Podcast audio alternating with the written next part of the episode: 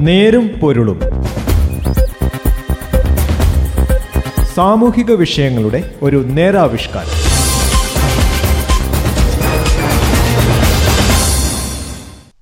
നമസ്കാരം. നേരും നേരുംപുലന്റെ പുതിയൊരു അധ്യായത്തിലേക്ക് സ്വാഗതം. ഇന്ന് ഈ പരിപാടിയിൽ ഞാൻ ജോസഫ് പള്ളത്ത്. വലിയ തോതിൽ മാനവശേഷി കയറ്റുമതി ചെയ്യുന്ന ഒരു സംസ്ഥാനമാണ് കേരളം. അന്താരാഷ്ട്ര നിലവാരത്തിലുള്ള അറിവും വൈദഗ്ധ്യവുമുള്ള ഒരു പുതുതലമുറയെ വാർത്തെടുക്കേണ്ടത് ഇക്കാര്യത്തിൽ നമുക്കുള്ള മേൽക്കൈ നിലനിർത്താൻ ആവശ്യമാണ്.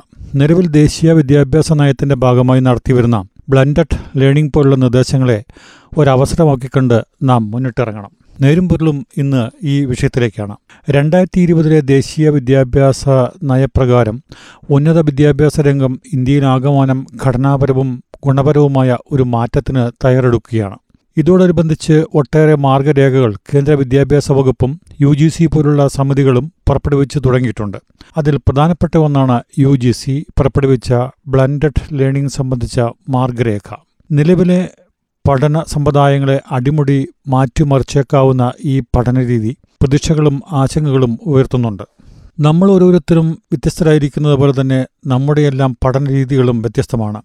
ഒരാൾ പഠിക്കാനായി സാധാരണ കേൾവി കാഴ്ച തൊട്ടറിവ് എന്നിവയ്ക്കൊപ്പം വായന എഴുത്ത് എന്നീ മാർഗങ്ങളും ഉപയോഗിക്കുന്നു. ഉദാഹരണമായി ചിലർക്ക് വളരെ സാവധാനത്തിൽ പലതവണ കണ്ടും കേട്ടും പഠിക്കാനാവും. മറ്റു ചിലരാകട്ടെ വളരെ പെട്ടെന്ന് കാര്യങ്ങൾ ഗ്രഹിക്കും.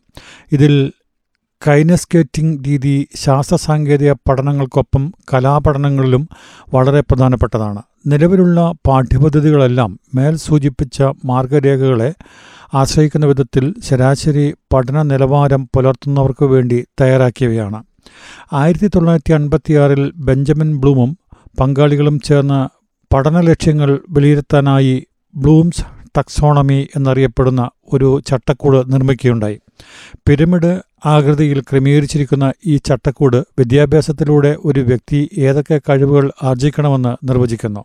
പഠിച്ച കാര്യങ്ങൾ ഓർമ്മിക്കുക അതിന്റെ അന്തസത്ത മനസ്സിലാക്കുക പഠിച്ച വിഷയങ്ങൾ പ്രയോഗിക്കുക ആർജിച്ച അറിവ് വിശകലനങ്ങൾക്കായി ഉപയോഗിക്കുക അവ വിലയിരുത്തലുകൾക്കായി ഉപയോഗപ്പെടുത്തുക പുതിയ അറിവുകൾ നിർമ്മിക്കപ്പെടുക എന്നിവയാണ് ബ്ലൂംസ് രീതിയിലെ വിവിധ തലങ്ങൾ.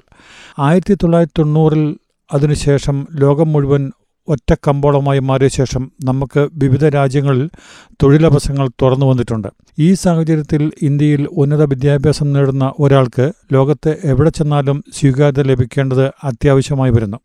എന്നാൽ ഇന്ത്യയിൽ ഉന്നത വിദ്യാഭ്യാസം നേടുന്ന ഒരാൾക്ക് പല പശ്ചാത്യ രാജ്യങ്ങളിലും പഠനത്തൊത്ത ജോലി ലഭിക്കാത്ത സാഹചര്യം നിലവിലുണ്ട്. മെഡിക്കൽ എഞ്ചിനീയറിംഗ് മാനേജ്മെന്റ് പോലുള്ള പ്രൊഫഷണൽ വിദ്യാഭ്യാസ മേഖലകളിൽ ഇത് വളരെ പ്രകടമാണ്. മറുനാടുകളിലേക്ക് പോകുന്ന പ്രൊഫഷണലുകൾ അന്നാട്ടിൽ ജോലിക്ക് ലഭിക്കാനായി വീണ്ടും പഠിക്കേണ്ടി വരിക. തുല്യപരീക്ഷകൾ പാസ്സാകാനായി കഷ്ടപ്പെടുക എന്നിവയൊക്കെ ഇതിന്റെ ഭാഗമാണ്.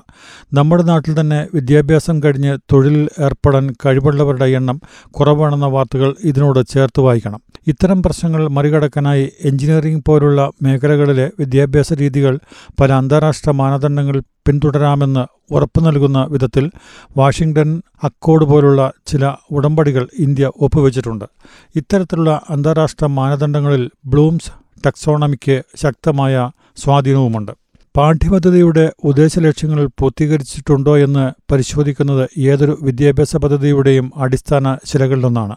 ഒരാൾ പഠനത്തിൽ നടത്തിയ പുരോഗതി വിലയിരുത്താൻ നമ്മുടെ നാട്ടിൽ ഇപ്പോഴും കോഴ്സുകളുടെ അവസാനം നടത്തുന്ന പരീക്ഷകൾ പിന്തുടർന്നു പോരുന്നു. നിലവിലുള്ള പരീക്ഷാ സമ്പ്രദായം പ്രധാനമായും പഠിതാവിന്റെ ഓർമ്മശക്തി മാത്രം പരീക്ഷിക്കുന്ന ഒന്നാണ്. സ്വായത്തമാക്കിയ അറിവ് പ്രയോഗത്തിൽ വരുത്താൻ കഴിവുണ്ടോ എന്നത് നിലവിൽ എവിടെയും പരിശോധിക്കപ്പെടുന്നില്ല. ബ്ലൂംസ് രീതി അനുസരിച്ചുള്ള നിരന്തരമായ മൂല്യനിർണയവും പാഠ്യപദ്ധതിയിൽ ഉദ്ദേശിച്ച രീതിയിലുള്ള അറിവിന്റെ സാംശീകരണം നടന്നിട്ടുണ്ടോ എന്നുള്ള പരിശോധനകളുമാണ് ലോകത്തെ മികച്ച സ്ഥാപനങ്ങളിൽ മൂല്യനിർണയത്തിനായി ആവിഷ്കരിച്ചിട്ടുള്ളത്. ഈ കോവിഡ് കാലത്ത് ഓൺലൈൻ വിദ്യാഭ്യാസം എല്ലാവർക്കും പരിചിതമാണല്ലോ. ആയിരത്തി തൊള്ളായിരത്തി തൊണ്ണൂറ്റി ഒൻപതിൽ ടൂമിംഗൻ സർവകലാശാല അവരുടെ ലെക്ചറുകളുടെ വീഡിയോ ഓൺലൈനായി ലഭ്യമാക്കുന്നത് വഴിയാണ് ഓപ്പൺ കോഴ്സ് വെയർ മുന്നേറ്റം ആരംഭിക്കുന്നത്. M I T Carnegie Mellon സർവകലാശാലകൾ ഓപ്പൺ ലേണിംഗ് സംരംഭങ്ങൾ ആരംഭിച്ചതിനെ പിന്തുടർന്ന് ചില സർവകലാശാലകളും ഇത്തരം ഓൺലൈൻ കോഴ്സുകൾ പൂർത്തീകരിക്കുന്നവർക്ക് സർട്ടിഫിക്കറ്റ് നൽകാൻ തുടങ്ങി. ഇത്തരം വിദ്യാഭ്യാസ രീതിക്കുള്ള സാധ്യതകൾ തിരിച്ചറിഞ്ഞ് പല സർവകലാശാലകളും അവരുടെ ക്ലാസ് റൂമുകളും കോഴ്സുകളും ലോകമെമ്പാടുമുള്ള വിദ്യാർത്ഥികൾക്ക് ഓൺലൈനിൽ ലഭ്യമാക്കിയ രീതി മാസീവ് ഓപ്പൺ ഓൺലൈൻ കോഴ്സ് എന്നറിയപ്പെടുന്നു. മുൻ യോഗ്യതകളൊന്നുമില്ലാതെ ആർക്കും ഇതിൽ ചേരുന്നതിനും ചെറിയ ഫീസ് നൽകി സർട്ടിഫിക്കറ്റുകൾ കരസ്ഥമാക്കുന്നതിനും അവസരമുണ്ട്.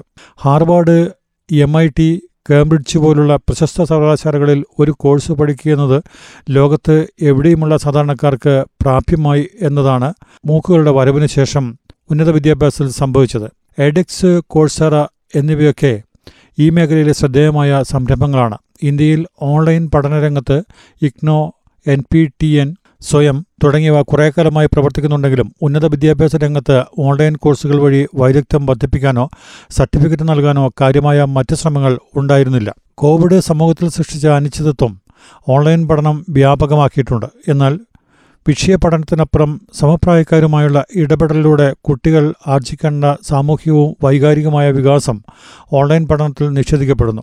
കോവിഡ് കാലത്തെ ഓൺലൈൻ പഠനം വിദ്യാർത്ഥികളിൽ ദീർഘകാലാടിസ്ഥാനത്തിൽ ഉണ്ടാക്കുന്ന സ്വാധീനം ഇനിയും പരിശോധിക്കപ്പെടേണ്ടതുണ്ട്.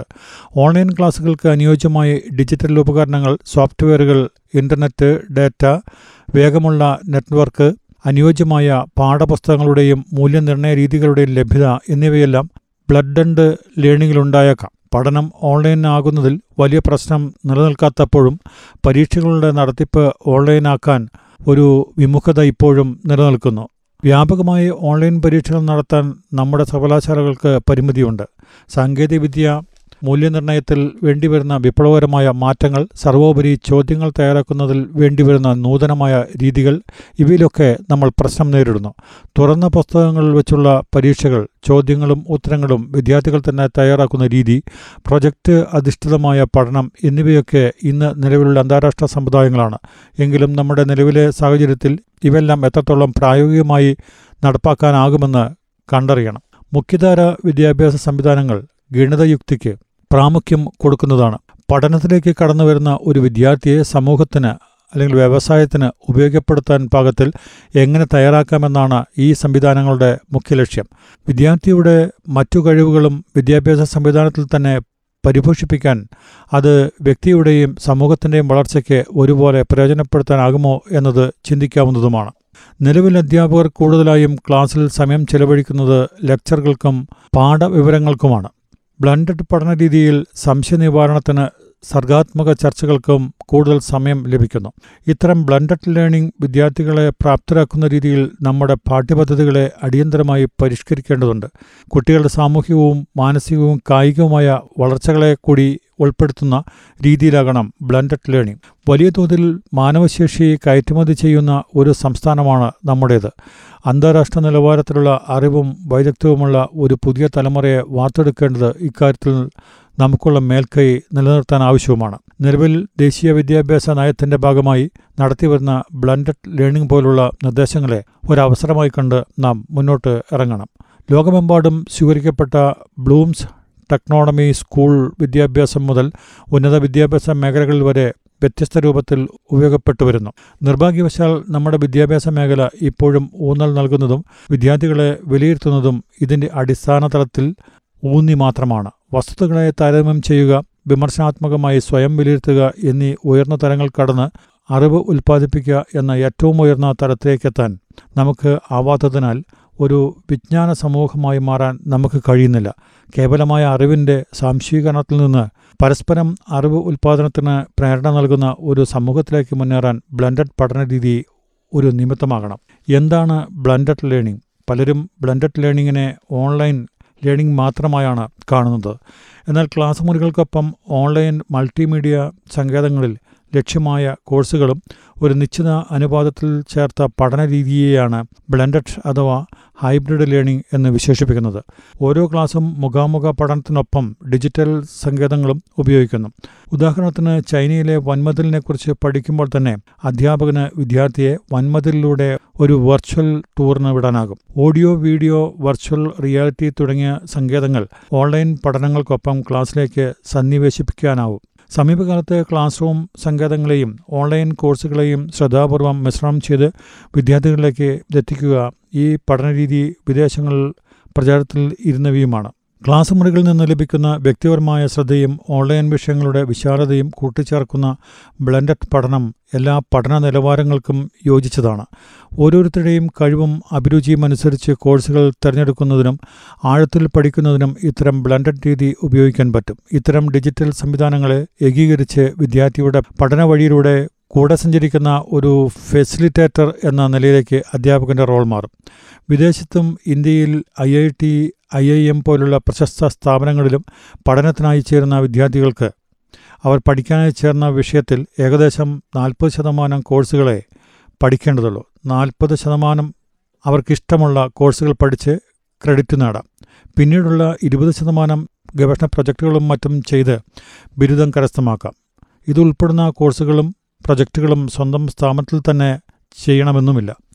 ഒരു ബിരുദ പ്രോഗ്രാമിനെ ബ്ലൻഡഡ് രീതിയിലേക്ക് പരിവർത്തനം ചെയ്യുമ്പോൾ രണ്ട് സാധ്യതകളാണ് മുന്നിലുള്ളത്. പഠിക്കേണ്ട പേപ്പറുകൾ മുഖാമുഖ ക്ലാസുകൾക്കൊപ്പം ഓൺലൈൻ സാധ്യതകൾ കൂടി ഉൾപ്പെടുത്തി പഠനമേഖല വിപുലമാക്കുന്നതും അനുയോജ്യമായ ചില പേപ്പറുകൾ പൂർണമായും ഓൺലൈനായി പഠിക്കാൻ വിദ്യാർത്ഥികൾക്ക് അവസരം നൽകുന്നതും.